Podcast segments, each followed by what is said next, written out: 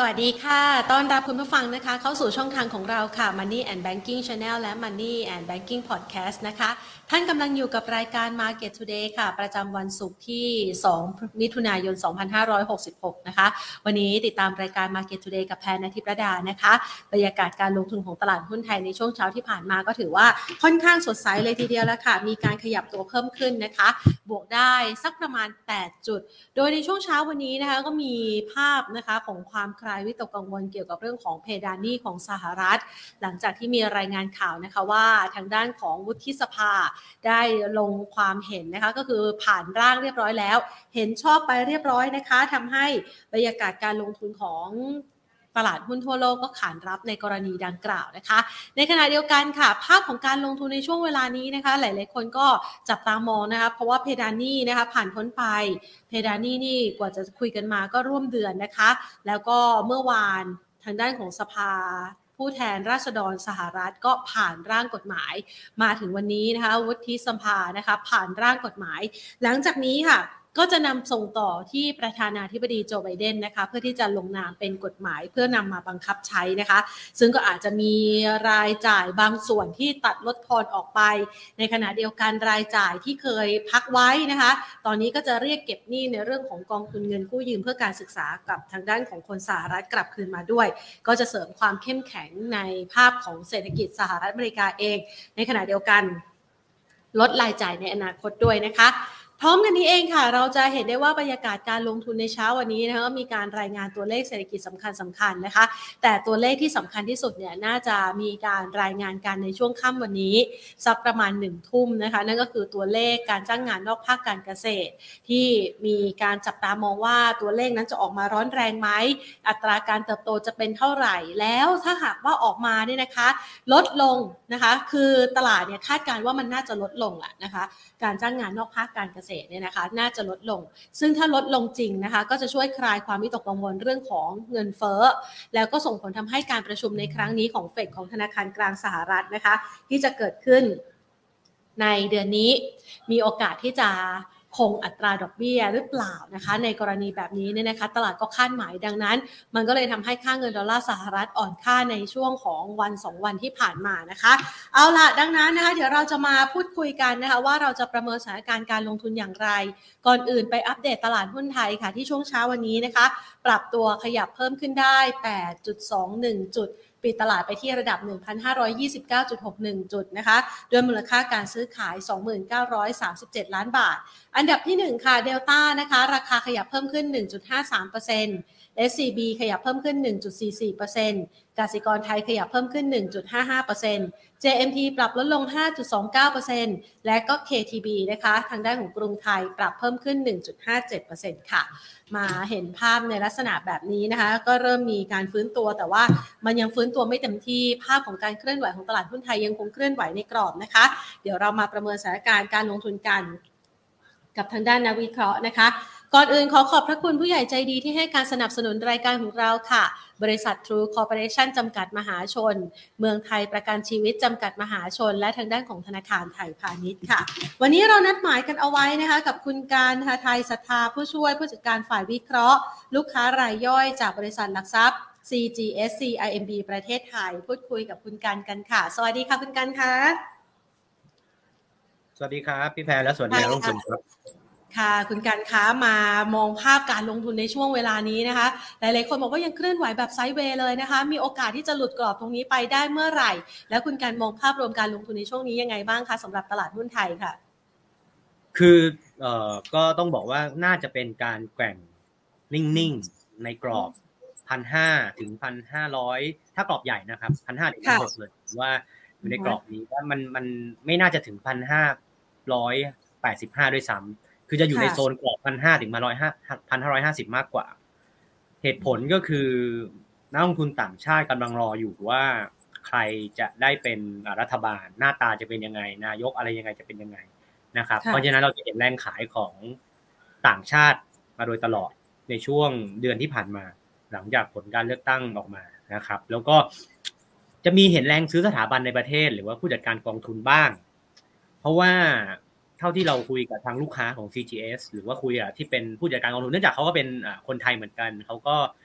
น่าจะมีวิวที่คล้ายๆกับคนไทยก็คือว่าสุดท้ายแล้วเนี่ย การจัดตั้งรัฐบาลเนี่ยน่าจะได้ก้าวไกลจับมือกับเพื่อไทยนะครับเพราะว่าเพื่อไทยคงจะไม่อยากเออเป็นเป็นแบบพักที่อาจจะไม่ได้อาจอาจจะทำอีกแบบหนึ่งแล้วคะแนนเสียงรอบนี้ออกมาอาจจะลดลงไปเยอะพักใหญ่ด้วยนะฮะก็น่าจะเราก็ได้พักไหนเพราะฉะนั้นเนี่ยผมคิดว่าเพื่อไทย ไม่อยากจะเดินซ้ำรอย เพราะฉะนั้นด้วยคะแนนเสียงที่เยอะทั้งคู่ร้อยห้าสิบเอ็ดกับร้อยสี่สิบกว่า ตรงเนี้ยมันต้องจับกันอยู่แล้วนะครับเพราะฉะนั้นจะเห็นแรงซื้อจากผู้จัดการกองทุนในประเทศบ้าง แต่เราเชื่อว่าแรงซื้อตรงนี้ก็น่าจะเริ่มเริ่มเริ่มอ่อนตัวลงนะฮะหุ้นที่ fund manager ส่วนใหญ่ซื้อก็น่าจะเป็นหุ้น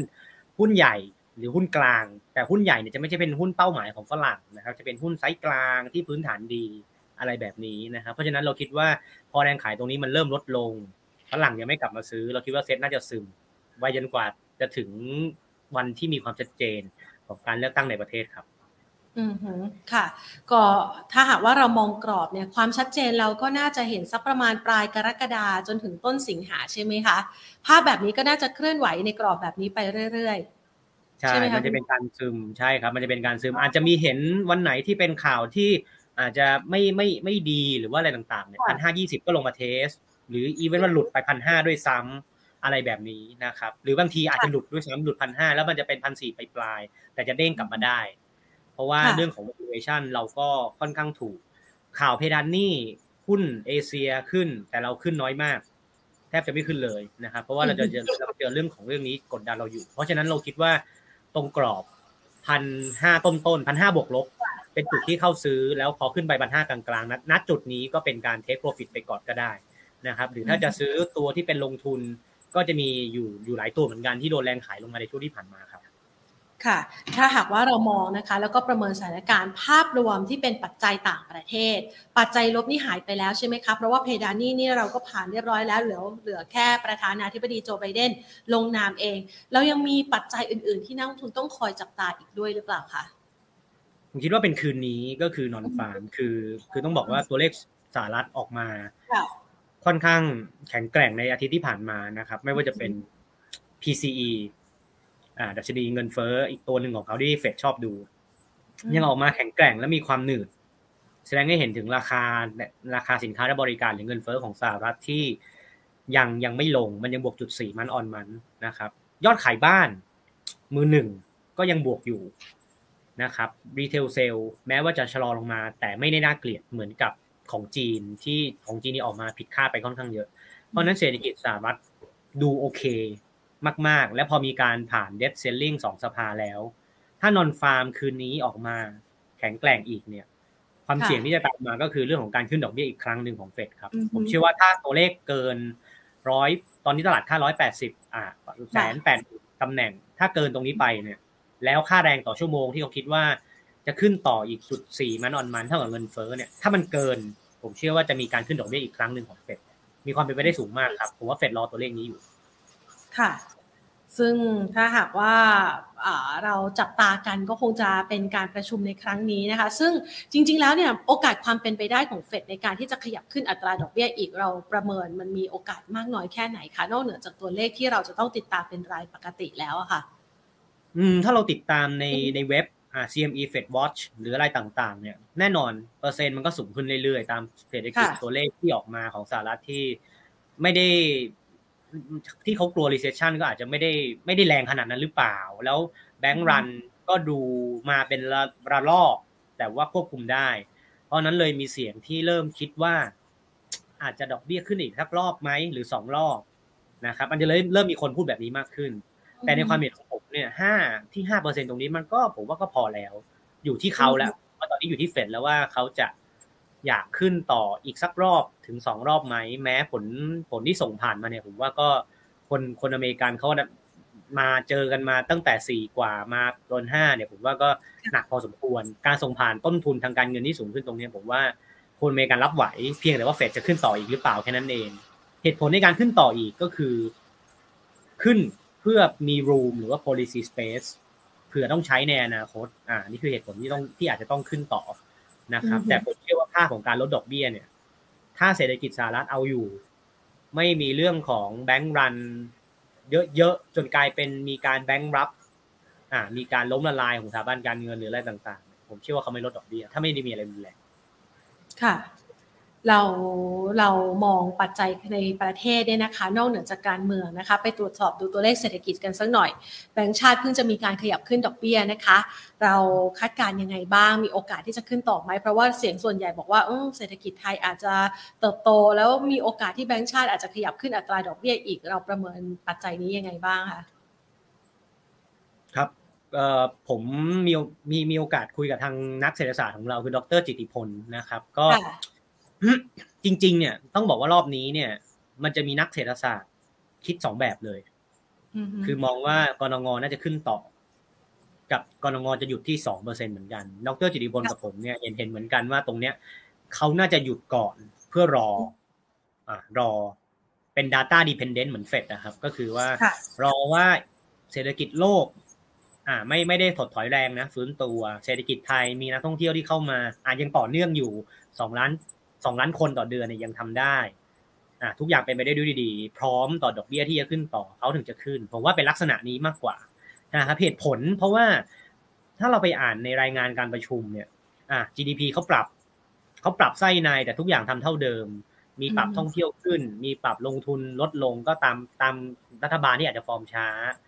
ตามเรื่องของค่าแรงที่ขึ้นแล้วทำให้โฟล์ของต่างชาติเข้ามาลงทุนในประเทศเนี่ย อาจจะโดนกระทบหน่อย อ่าอันนี้ก็ปรับเป็นตามทุกอย่างเป็นเป็นเป็นอินไลน์ไปตามสถานการณ์ปกติ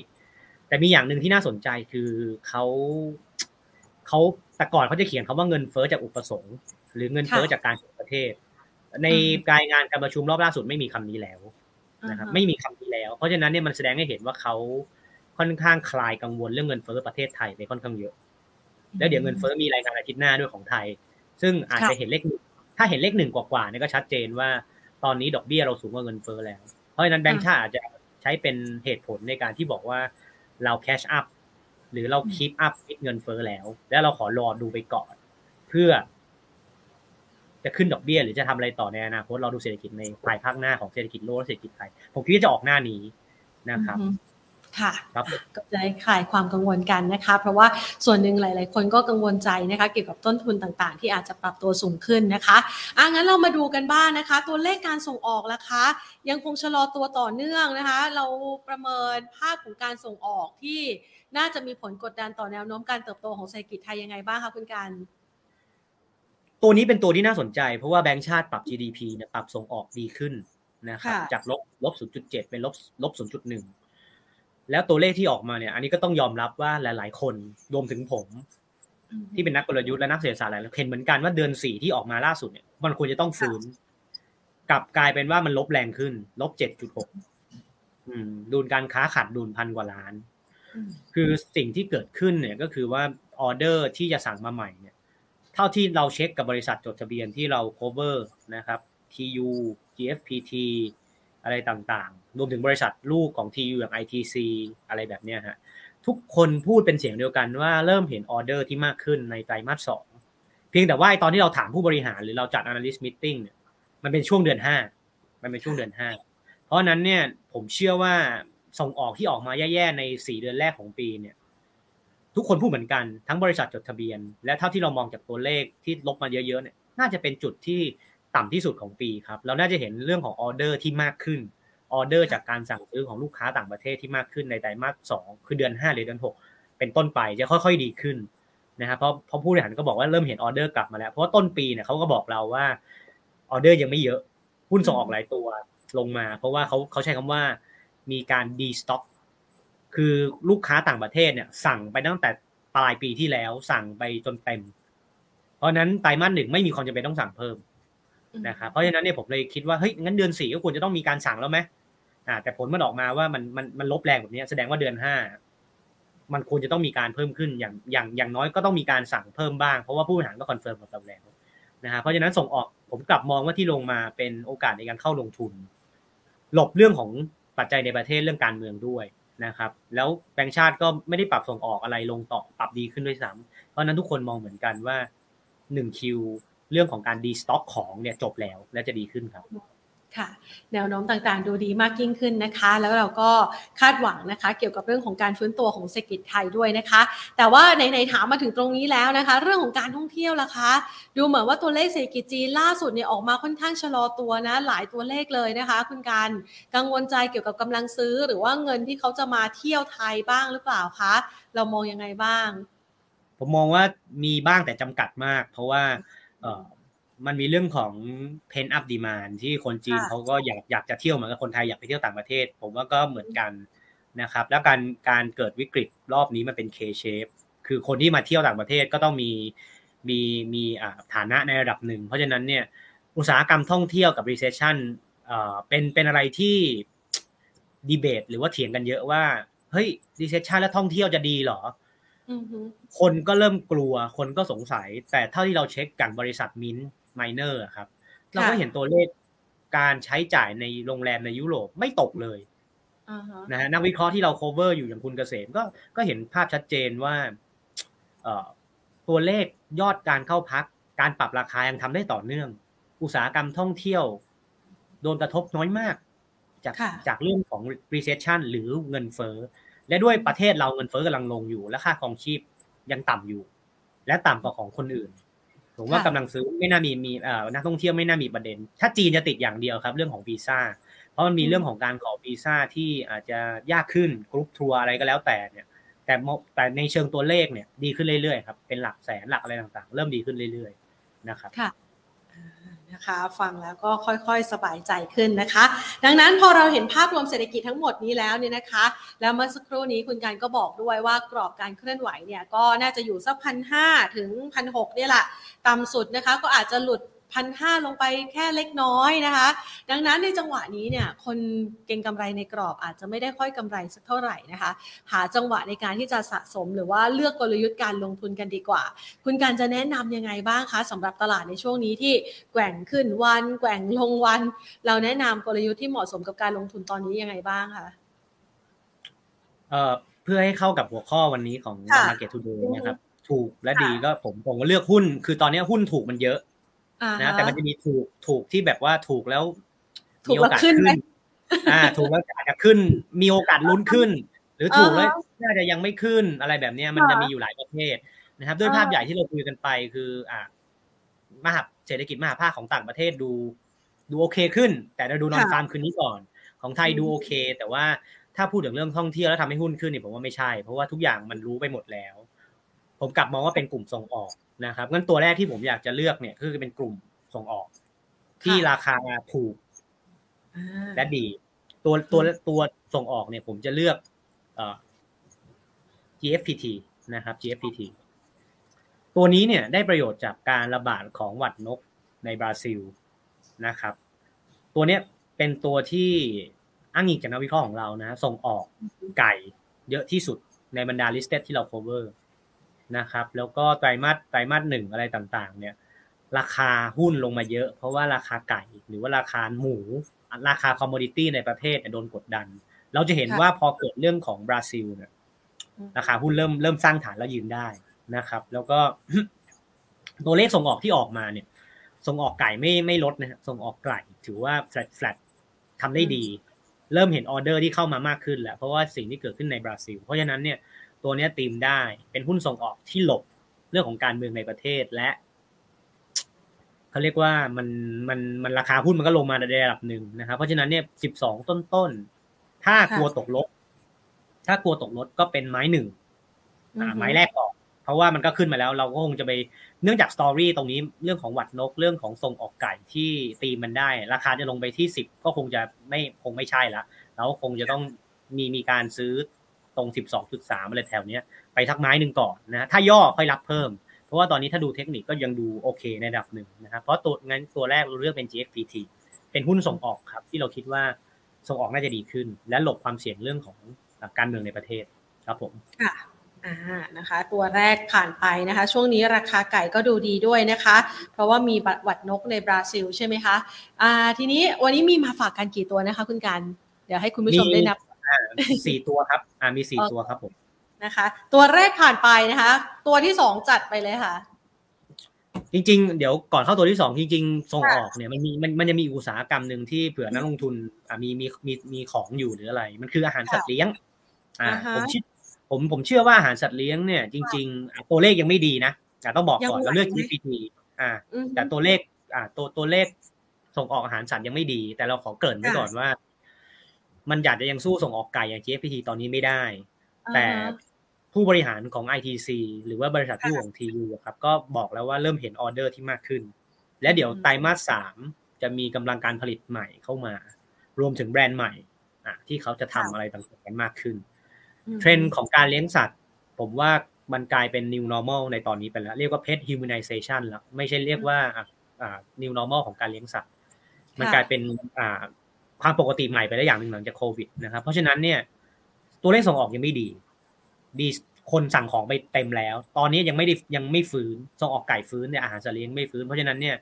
ถ้านักลงทุนที่มองยาวหน่อยอ่าราคานี้ของ ITC แล้วก็ AAI เนี่ย ผมว่าค่อนข้างค่อนข้างถูกโดยเฉพาะตัวแรกนะ ITC ลงมาเยอะมากนะครับแล้ว TU บริษัทแม่เขาเนี่ยก็เหมือนเหมือนมีประกาศเนาะว่าจะซื้อหุ้นลูกเขา เขาคืน เพราะว่าราคาเนี่ยมันถูกเกินไปในแง่ของ valuation เพราะนั้นนี่คือเป็นส่งออกอีกตัวครับ ที่สตอรี่อาจจะไม่ได้สวยเท่า GFPT แต่ว่าด้วยพื้นฐานด้วยกิจการอะไรต่างๆเนี่ยโอเค เพราะนั้นอาจจะเป็นอีกตัวถ้าสมมติคนไหนอยากจะซื้อแบบเป็น DCA จากเงินเดือนอะไรก็ว่ากันไปนะครับอะยังไงก็เลือก GFPT ไปก่อนสำหรับตัวแรก อ่านะคะ ต่อไปตัวที่สองค่ะ มีตัว ITC สำหรับส่งออกเป็นตัวแถมนะเมื่อสักครู่นี้นะคะสำหรับอืมครับผม ค่ะ ตัวที่สองเนี่ยคือผมผมจะชอบอ่า True ค่ะ True เนี่ยคือเป็นหุ้นที่ผมคิดว่าถูก และมีโอกาสมากที่สุดในสี่ตัวนี้ที่ถ้าถ้ามีถ้ามีปัจจัยอะไรกระทบเขาในเชิงที่แบบเอื้ออำนวยเนี่ยเขาจะเด้งทันที เพราะเขาลงมาแรงมากนะ uh-huh. ผมว่าราคาที่ต่ำกว่าเจ็ดบาทเนี่ย คือมันโดนทำโทษเรื่องของนโยบายของพรรคก้าวไกลที่เข้ามา ทั้งทลายทุนผูกขาด ทั้งเรื่องของเอ่องบไตรมาสหนึ่งที่ออกมาไม่ดีนะครับ คือเราต้องอธิบายอย่างนี้ว่าผมได้มีโอกาสเข้าไปฟังคุณสิริกัญญาตันสกุลนะครับ ว่าเรื่องของอุตสาหกรรม ICT บ้านเราจากเนี้ยจะเป็นยังไงต่อ ข้อมูลที่ได้อันแรกก็คือ เขาจะไม่อันวายหรือว่าไอ้ที่ควบรวม True d e t a c ไปเนี่ย จะไปยกเลิกไหมเขาไม่ทำ อ่านี่ยืนยันยืนยันว่าไม่ทำแน่นอน เพราะว่ามันมีค่าเสียโอกาสและค่าใช้จ่ายที่สูงมาก ค่ะ อันที่สองสิ่งที่เขาจะทำคือการสนับสนุนให้มีผู้เล่นรายใหม่ต่างหากนี่คือสิ่งที่เขามีมีมีมีแถมพูดมา แต่ผมคิดว่าในแง่ของของเอ่อนักธุรกิจหรือว่าผู้เล่นรายใหม่ที่จะเข้ามาครับผมว่าไม่ง่าย เพราะอุตสาหกรรมนี้เป็นอุตสาหกรรมที่ลงทุนเยอะมาก และมีความเสี่ยงเรื่องกฎระเบียบค่อนข้างเยอะ เหมือนผมว่า d t แทส่วนหนึ่งที่ที่ที่อยากจะให้อ่าให้ True เข้าไปแล้วก็ออกจากตลาด มันมีความเสี่ยงที่ไม่เขาเขาไม่ใช่คนในในพื้นถิ่นแล้วเขาอาจจะไม่เข้าใจ เพราะนั้นเนี่ยมันจะมีความที่ผู้เล่นรายที่สามเข้ามาเนี่ย ผมคิดว่าไม่ได้ง่ายขนาดนั้นมันมีความยากระดับหนึ่งนะครับ เพราะฉะนั้นเนี่ยตรงนี้ก็จะตอบตอบคำถามเรื่องของปมทลายทุนผูกขาดไปได้เปราะหนึ่งอันที่สองเรื่องงบที่ไม่ดีเนี่ย ต้องต้องบอกว่างบ งบที่ไม่ดีเนี่ยมันการรวม True d t แทมันคือเดือนสามเพราะฉะนั้นซินเนจี้ของการรวมที่บอกว่ารวมแล้วลดคนได้ลดเสาลดสาขา มันยังไม่เห็นครับ มันยังไม่เห็น แล้วงบเลยขาดทุนอย่างนี้ เพราะฉะนั้นเราคิดว่าน่าจะดีขึ้น น่าจะดีขึ้นอ่าอันนี้คือสิ่งที่ที่เราคิดว่าอ่าเป็นสองประเด็นที่ทำให้หุ้นลงมานะครับ แต่ว่าผมคิดว่าตลาดเข้าใจผิดไปนิดนึงนะฮะสิ่งนี้ทำให้มันดีดแรงแน่นอน เราพูดกันตรงๆก็คือถ้าอ่าก้าวไกลไม่ได้ไม่ไม่ได้ไม่ได้ดูแลเรื่องนี้ขนาดอาจจะเป็นเพื่อไทยมาดูตรงนี้ด้วย หรือว่าเป็นเป็นหน้าเดิมอะไรแบบเนี้ยทูก็มีโอกาสที่จะเด้งแรงหลังจากโดนขายลงมาแรงมากนะครับ แล้วก็อีกเหตุผลหนึ่งที่ยังไม่ทูเด้งก็คือว่า อีกเดือนถึงสองเดือนบริษัทจะจัด analyst meeting เพื่อเปิดแผน business outlook อะไรต่างๆ เชื่อว่าน่าจะมีการเปิดเผยถึง synergy value ว่า บริษัทคิดว่าทำได้เท่าไหร่จากการรวมของ True d t a c ซึ่งตอนนี้ข้อมูลยังน้อยมาก ผมเชื่อว่าราคานี้ของ True เนี่ย ค่อนข้างโอเค ในระดับที่รอซื้อ แล้วซื้อแล้วเป็นไม้แรก แล้วถ้าลงต่อไปหกบาทต้นๆเนี่ย ผมว่ายังยังซื้อได้อีกไอหนึ่ง เพราะว่าราคาหกบาทต้นๆเนี่ย สิ่งที่ตลาดมองเหมือนกันก็คือว่าหกบาทต้นๆนี่คือเป็นราคาที่แอดซูมว่ามีรายที่สามเข้ามาแล้ว ทั้งที่ตอนนี้มันมีแค่สองนะครับ เพราะฉะนั้นเนี่ยเราเลยเลือก True ว่าเฮ้ยตัวนี้ก็ถูกเหมือนกัน และน่าจะเป็นตัวที่ถ้าคาทาลิสมันมาปุ๊บ น่าจะเด้งแรงกว่าในหลาย ๆ ตัว GFPT น่าจะค่อย ๆ มาค่อยๆมาตามเทรนอะไรไปนะครับ ค่ะก็สำหรับใครนะคะที่สนใจในกลุ่มสื่อสารก็เลือก True ได้นะคะ ตัวที่สามสำหรับวันนี้ที่มาฝากกันอยู่ในกลุ่มไหนคะตัวที่สามตัวนี้อาจจะถูก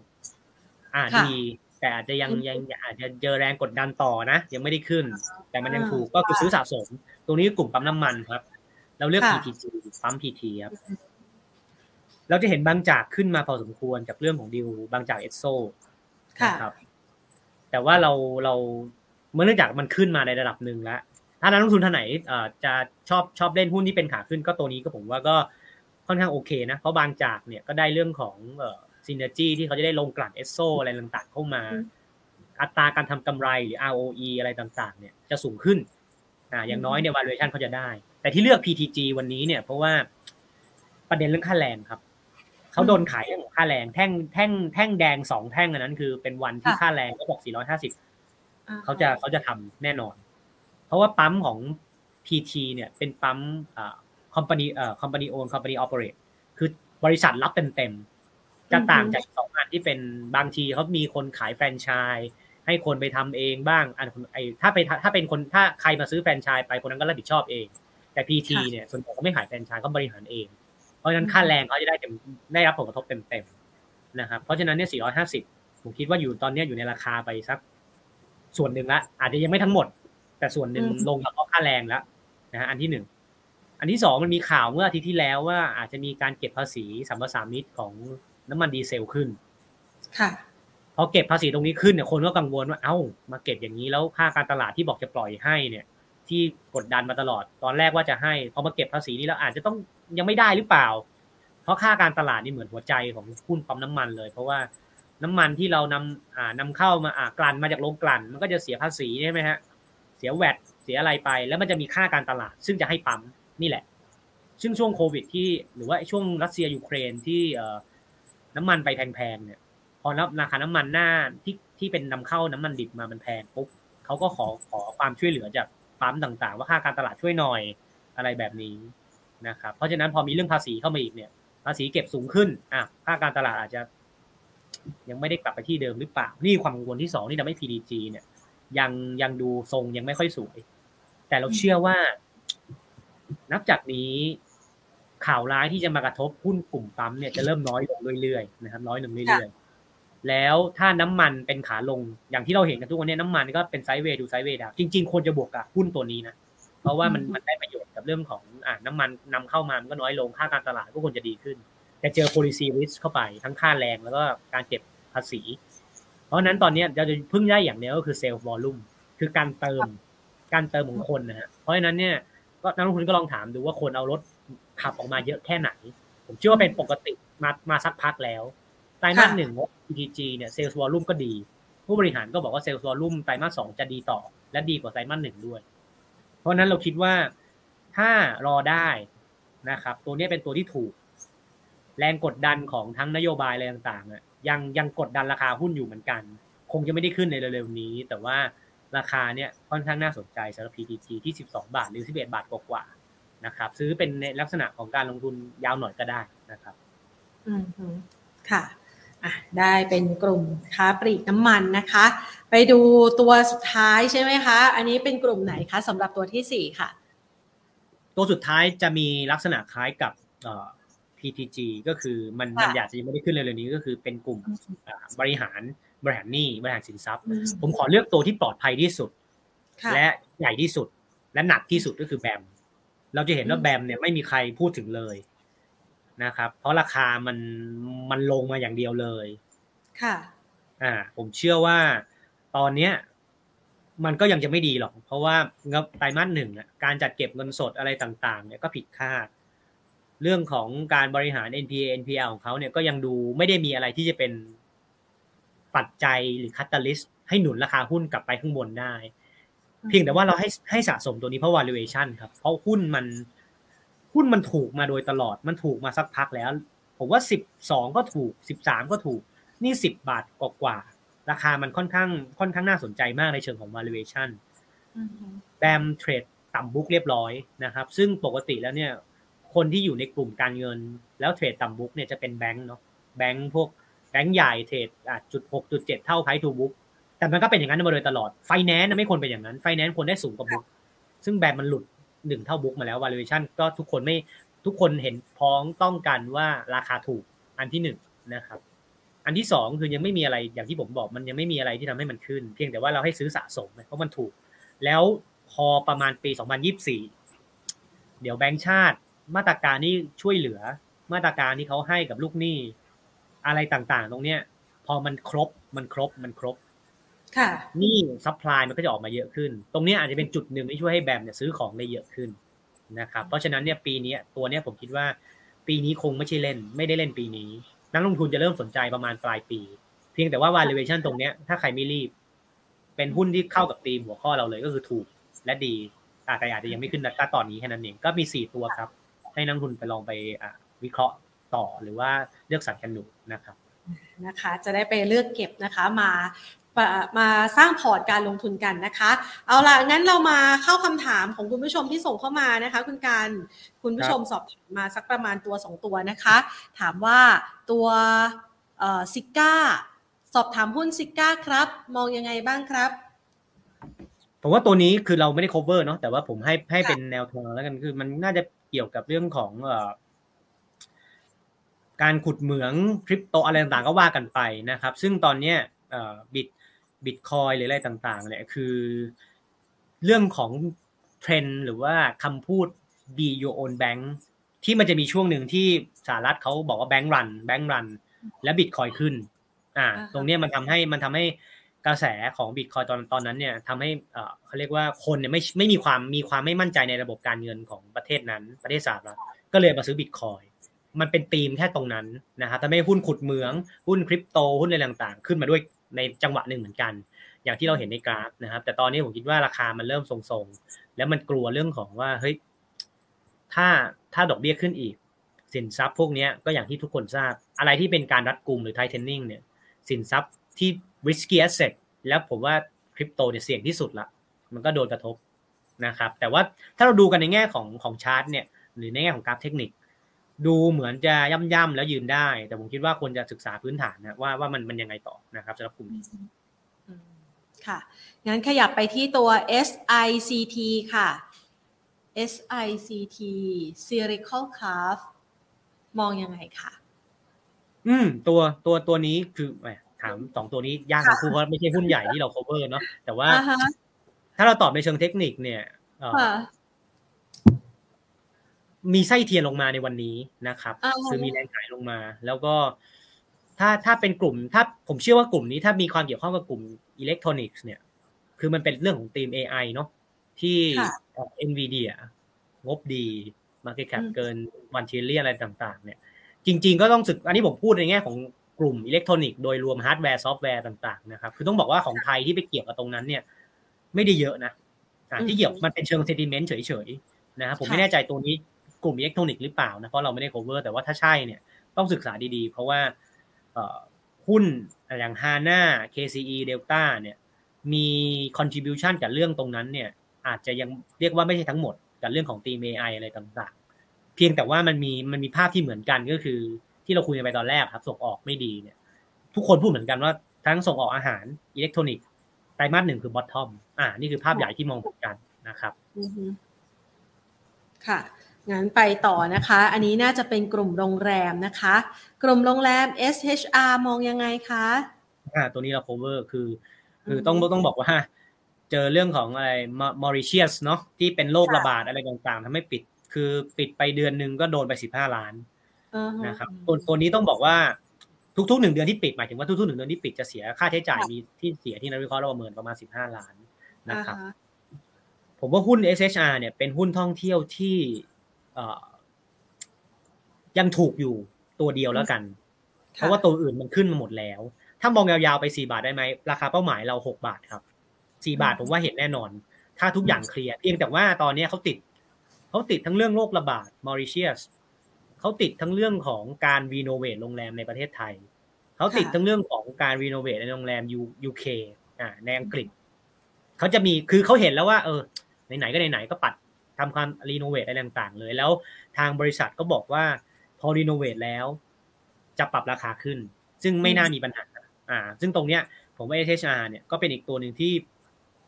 น่าสนใจนะครับ จริงๆ ถ้าถ้าถ้าวันนี้หุ้นสองสาวันนี้ไม่ไม่ได้ขึ้นมาแล้วอยู่สามสามบาทต้นๆเนี่ยอยากจะเลือกเหมือนกัน เพราะเรารู้สึกว่าหุ้นโดนขายลงมาค่อนข้างแรงจากเรื่องของโรคระบาดแอฟริกามาริเชียสตรงนั้นนะครับ นะคะคุณผู้ชมบอกว่ายาวไปถึงสี่บาทถึงไหมคะ คุณกันว่า ผมคิดว่าหุ้นตัวนี้ราคาทางพื้นฐาน ไม่ใช่แค่โบรก CGS นะฮะผมว่าทุกโบรกเกินห้าบาททุกโบรกเพราะว่าเรื่องของเลฟพาเรื่องของ occupancy rate เราจะเห็นทุกโรงแรมเนี่ยมันมันมาหมด ซึ่งเอเชาโรงแรมมาเขาคือหนึ่งในโรงแรมที่ทำธุรกิจเหมือนกันค่ะมันก็ควรจะมันก็ควรจะมีอ่าอะไรแบบนี้เหมือนกัน เพราะไตรมาสหนึ่งเนี่ยตัวเลข การเข้าพัก อ่า เรื่องของราคาค่าห้องทุกทุกอย่างของเอชนาก็ดีอย่างที่อย่างที่เป็นกับทุก ๆ โรงแรมมิ้นเอราวันเอเดมันยูสีเป็นเหมือนกันหมด เพียงแต่ตัวนี้จะเจอเรื่องของปัญหาเฉพาะตัว แล้วก็การรีโนเวทที่อาจจะต้องมีค่าใช้จ่ายมากดดันบ้างนะครับไตรมาสสองงบของเอชนาอาจจะยังไม่ได้ดี แต่เชื่อว่าครึ่งปีหลังจะดีกว่าครึ่งปีแรกนะครับ ค่ะงั้นไปต่อที่ BE8 ค่ะ BE8 b e r e l 8 b e r e l 8เอ่อมองยังไงคะ Beryl 8เนี่ยเป็นกลุ่ม tech consult นะครับซึ่งก็ต้องอยู่เรื่องของ backlog แล้วก็งานอะไรกันพอสมควร เชื่อว่าปีที่แล้วเนี่ย เล่นกันขึ้นมาเยอะมากสำหรับกลุ่มนี้ทั้ง BA b b i g IIG นะครับเพียงแต่ว่าตอนนี้ราคาโดนกดดันไปพอสมควรจากเรื่องของดอกเบี้ยที่ ตอนแรกจะคิดว่าสี่ก็พอแล้วสี่จุดห้าตอนนี้ไม่รู้ห้าจะพอหรือเปล่า อันนี้คือประเด็นภาพใหญ่นะครับประเด็นของปัจจัยพื้นฐานเนี่ยจริง ๆ ผมว่าในแง่ของแบ็กหลอกเขาโอเคนะฮะมีการเซ็นสัญญาอะไรเพิ่มเติมแล้วกลุ่มเนี้ยจริงๆอะ B B B B B กับ B B เอกเนี่ยเรื่องของภาษีเนี่ยเขาเขาได้สิทธิทางภาษีด้วยนะครับเพียงแต่หลาย ๆ อย่างหลาย ๆ อย่างทั้งแบ็กหลอกทั้งเรื่องของงานเรื่องของการซื้อ M&A อะไรต่างๆเนี่ย มันอยู่ในราคาหุ้นมาตั้งแต่ปีที่แล้วพอสมควรครับผมคิดว่าเรื่องนี้ไม่ใช่เรื่องใหม่ที่ตลาดรับรู้ และปีนี้แบ็กหลอกอาจจะยังสู้ปีที่แล้วไม่ได้ แล้วด้วยเจอของดอกเบี้ยด้วยที่ เอ๊ะไม่น่าลงละแล้วน่าจะขึ้นต่อด้วย เพราะนั้นก็จะเป็นปัจจัยที่กดดันกลุ่มโกรดอย่าง tech consult นะครับ ค่ะ CK ขอแนวรับหน่อยค่ะ CK ครับคือตัวนี้มันชัดเจนว่าถ้าค่าแรงเนี่ย PTG โดน สองแท่ง อ่า PTG โดนสองแท่งตัวนี้จะโดนหลายแท่งหน่อย เพราะว่าชัดเจนว่าเขาเนี่ยเต็มเต็มค่าแรง 450เนี่ยเขาเนี่ยเต็มเต็มแม้ว่าคนหรือว่านักวิเคราะห์จะออกมาบอกว่าสัญญาโครงการนี้เซ็นไปแล้ว อ่า อย่างงู้นอย่างนี้อย่างนั้น แต่ผมผมผมก็คิดในฐานะผมเป็นลูกจ้างนะว่า ผมเป็นทำงานที่เมืองไทยแล้วค่าแรง 450 เนี่ย สัญญาเซ็นไปแล้วก็จริงแต่ฉันก็จะเอ้าแล้วมันแฟร์กับฉันตรงไหน ฉันก็จะเอาอันใหม่อะ 450 แล้วด้วยการที่ margin ของกลุ่มนี้ก็ด้วยงานที่ก็ต้องแย่งกันนะด้วย margin ที่ก็ไม่ได้สูงมากขนาดนั้น ด้วยการที่รัฐบาลอาจจะฟอร์มตัวช้าอะไรต่างๆ ก็ว่ากันไป การการลงทุนที่อาจจะมามาช้างบประมาณปีหกเจ็ดด้วยค่าแรงด้วยเนี่ย คิดว่าราคายังโยนกดดันในระดับหนึ่งครับ เพียงแต่ว่าตรงเนี้ยเท่าที่ราคาที่วันนี้เห็นเนี่ย มันดูเหมือนจะเป็นแนวรับที่เหมือนจะยืนได้ เพราะว่า CK ต้องบอกว่าแกร่งสุดในบรรดารับเหมาทุกตัว นะครับ เพราะฉะนั้นเนี่ยคิดว่าตรงนี้อาจจะเป็นแนวรับแรก ซึ่งถ้ายืนไม่ได้ อ่า ก็ผมว่าก็ไม่ไม่ไม่ควรถือต่อถ้าถ้าจะซื้อตรงนี้ ถ้าหมายถึงว่าถ้าซื้อวันนี้แล้วเล่นเป็นเทคนิคนะครับค่ะ SAWAD ค่ะ ขอแนวรับแนวต้านหน่อยค่ะ SAWAD เนี่ยเป็นอย่างที่เราบอกนะครับ SAWAD เนี่ยคือถ้าดอกเบี้ยกนงหยุด ควรจะดีกับกลุ่มไฟแนนซ์รวมถึง BAM ที่เราเลือกไปด้วยไฟแนนซ์ทุกตัวควรจะดีหมด เพราะว่าพวกนี้ฐานเงินทุนเขาคือการออก debenture หรือหุ้นกู้แบงก์เนี่ยเขามีฐานเงินทุนจากเงินฝากพวกเราก็ไม่เป็นไรก็เขาไม่ต้องใช้เงินกู้อะไร แต่พวกนี้ต้องออกหุ้นกู้นะครับ ซึ่งดอกเบี้ยที่ดูดูให้เนี่ยก็ผมเห็นหุ้นกู้ของ MTC ล่าสุดก็ 4.5 แล้วมันก็ 4 จุดแถวๆนี้มาสักพักแล้วอ่ามันก็จะเป็นบวกกับกรงดอกเบี้ย2ไปก็ให้ให้ให้สูงกว่าตามความเสี่ยง เห็นเห็นเห็นตรงนี้มาสักพักแล้วนะครับ แล้วถ้าดอกเบี้ยกรงงจบเนี่ยเป็นบวกกับไฟแนนซ์แน่นอนอันที่หนึ่งอันที่สองคือไฟแนนซ์ปีนี้ควรจะเป็นเป็นคุณกับเขา เพราะว่าเป็นปีเลือกตั้ง พอเป็นปีเลือกตั้งปุ๊บเนี่ยเรื่องของเงินที่สะพัดเงินที่ให้สำหรับการเลือกตั้งเงินสะพัดแล้วก็การกระตุ้นเศรษฐกิจอะไรต่างๆเนี่ยมันจะเป็นบวกกับเศรษฐกิจฐานราก และเศรษฐกิจต่างจังหวัด เพราะนั้นปีนี้เนี่ยภาพใหญ่หลาย ๆ อย่างเป็นบวกกับไฟแนนซ์ เพียงแต่จุดที่จะทำให้หุ้นขึ้นหรือลงเนี่ยจะอยู่ที่เรื่องของคุณภาพสินทรัพย์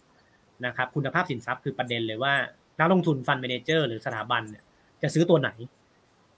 ถ้าตัวที่คุณภาพสินทรัพย์ดีคือติดล้อนะฮะติดล้อเนี่ยคุมคุมคุมเรื่องของ NPL ได้ credit cost คุมได้ ถ้าเป็นสวัสดิ์เนี่ย อาจจะไม่ได้โหดร้ายเท่า MTC แต่ว่าแต่ว่าสวัสดิ์เนี่ยเขาเร่งปล่อยสินเชื่อไปพอสมควรเหมือนกัน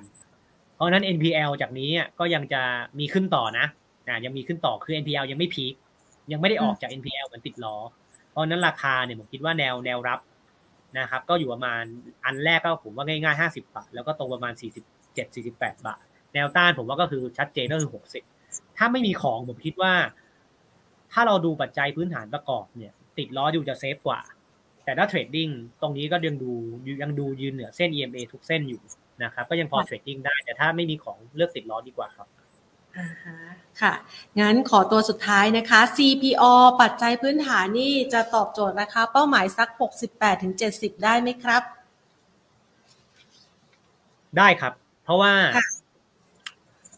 คือเอาเบสเคสก่อน เอาเบสเคสก่อน คือหมายถึงว่ากำไร normalized profit ของของ CPO เนี่ย earning per share เขาคือประมาณสองบาท อะสองบาท สมมุติว่าเป็นเป็นเลขสอง ปกติก็ทำได้เยอะกว่านี้นะ แต่ผมรู้สึกว่าผมเฉลี่ยอดีตอะไรต่างๆสิบปีย้อนหลังอะไรว่ากันไปสอง PE ของกลุ่มค้าปลีกเนี่ยควรจะประมาณสามสิบเพราะนั้นสามสิบคูณสองก็ได้หกสิบ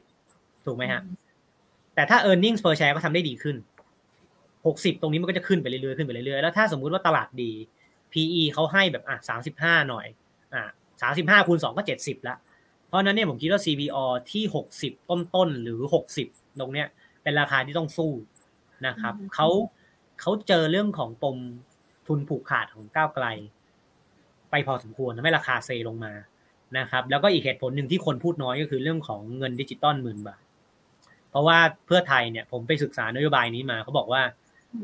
นโยบายนี้เนี่ยอาจจะให้กับลิสเต็ใช้ด้วยก็ได้นะไม่เหมือนคนละครึ่งคนละครึ่งให้แอบเล่แผงลอย แต่แต่หมื่นบาทเขาบอกว่าถ้าเพื่อไทยได้เป็นแกนนำก็อาจจะอาจจะมีมาตรการนี้และ ที่ศึกษากันอยู่ตอนนั้นก็คือก็บอกว่าอาจจะให้ห้างร้านหรือว่า listed ใช้ด้วยแต่ยังไม่มีรายละเอียดเพิ่มเติมนะแล้วผลปรากฏว่าเพื่อไทยก็ไม่ได้เป็นแกนนำเป็นก้าวไกล แล้วก้าวไกลก็บอกว่ามาตรการนี้เขาไม่เห็นด้วย แต่เขาแต่เขาหาจุดจุดร่วมได้นะฮะหาแสวงจุดร่วมได้ เพราะนั้นราคาหุ้นก็ส่วนหนึ่งลงลงมา เพราะว่าตอนแรกคิดว่าจะมีเรื่องของเงินดิจิตอลแล้วจะช่วย spending ใน CPO ส่วนหนึ่งครับ แต่ว่าเรื่องของภาพใหญ่เนี่ยอาจจะกระทบเขานิดนึง แต่เรื่องของพื้นฐานเนี่ย ราคาที่หกสิบ 3.5 ปัจจุบันหรือ 60 ต้นๆเนี่ยเป็นราคาที่ซื้อได้ระยะกลาง เพราะว่าถ้าพื้นฐานปีค้าปลีกก็เหมือนไฟแนนซ์ฮะ ปีเลือกตั้งควรเป็นคุณกับเขาอืมอืมค่ะ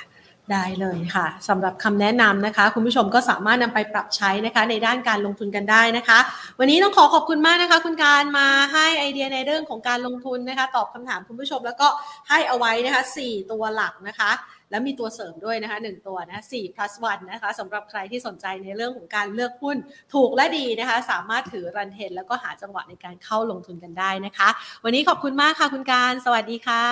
ครับ ขอบคุณครับ สวัสดีครับ ค่ะนะคะคุณการหาไทยสภานะคะ จากทางด้านของ CGS CIMB นะคะ โดยที่มาประเมินสถานการณ์การลงทุนกันนะคะอาทวนตำแหน่งคุณการกันสักหน่อยนะคะ คุณการหาไทยสภาผู้ช่วยผู้จัดการ ฝ่ายวิเคราะห์ลูกค้ารายย่อย จากบริษัทหลักทรัพย์ CGS CIMB ประเทศไทยนะคะ เอาตัวหุ้นนะคะ เรียกว่า 4 บวก 1 4 plus 1 4 plus 1 นะคะ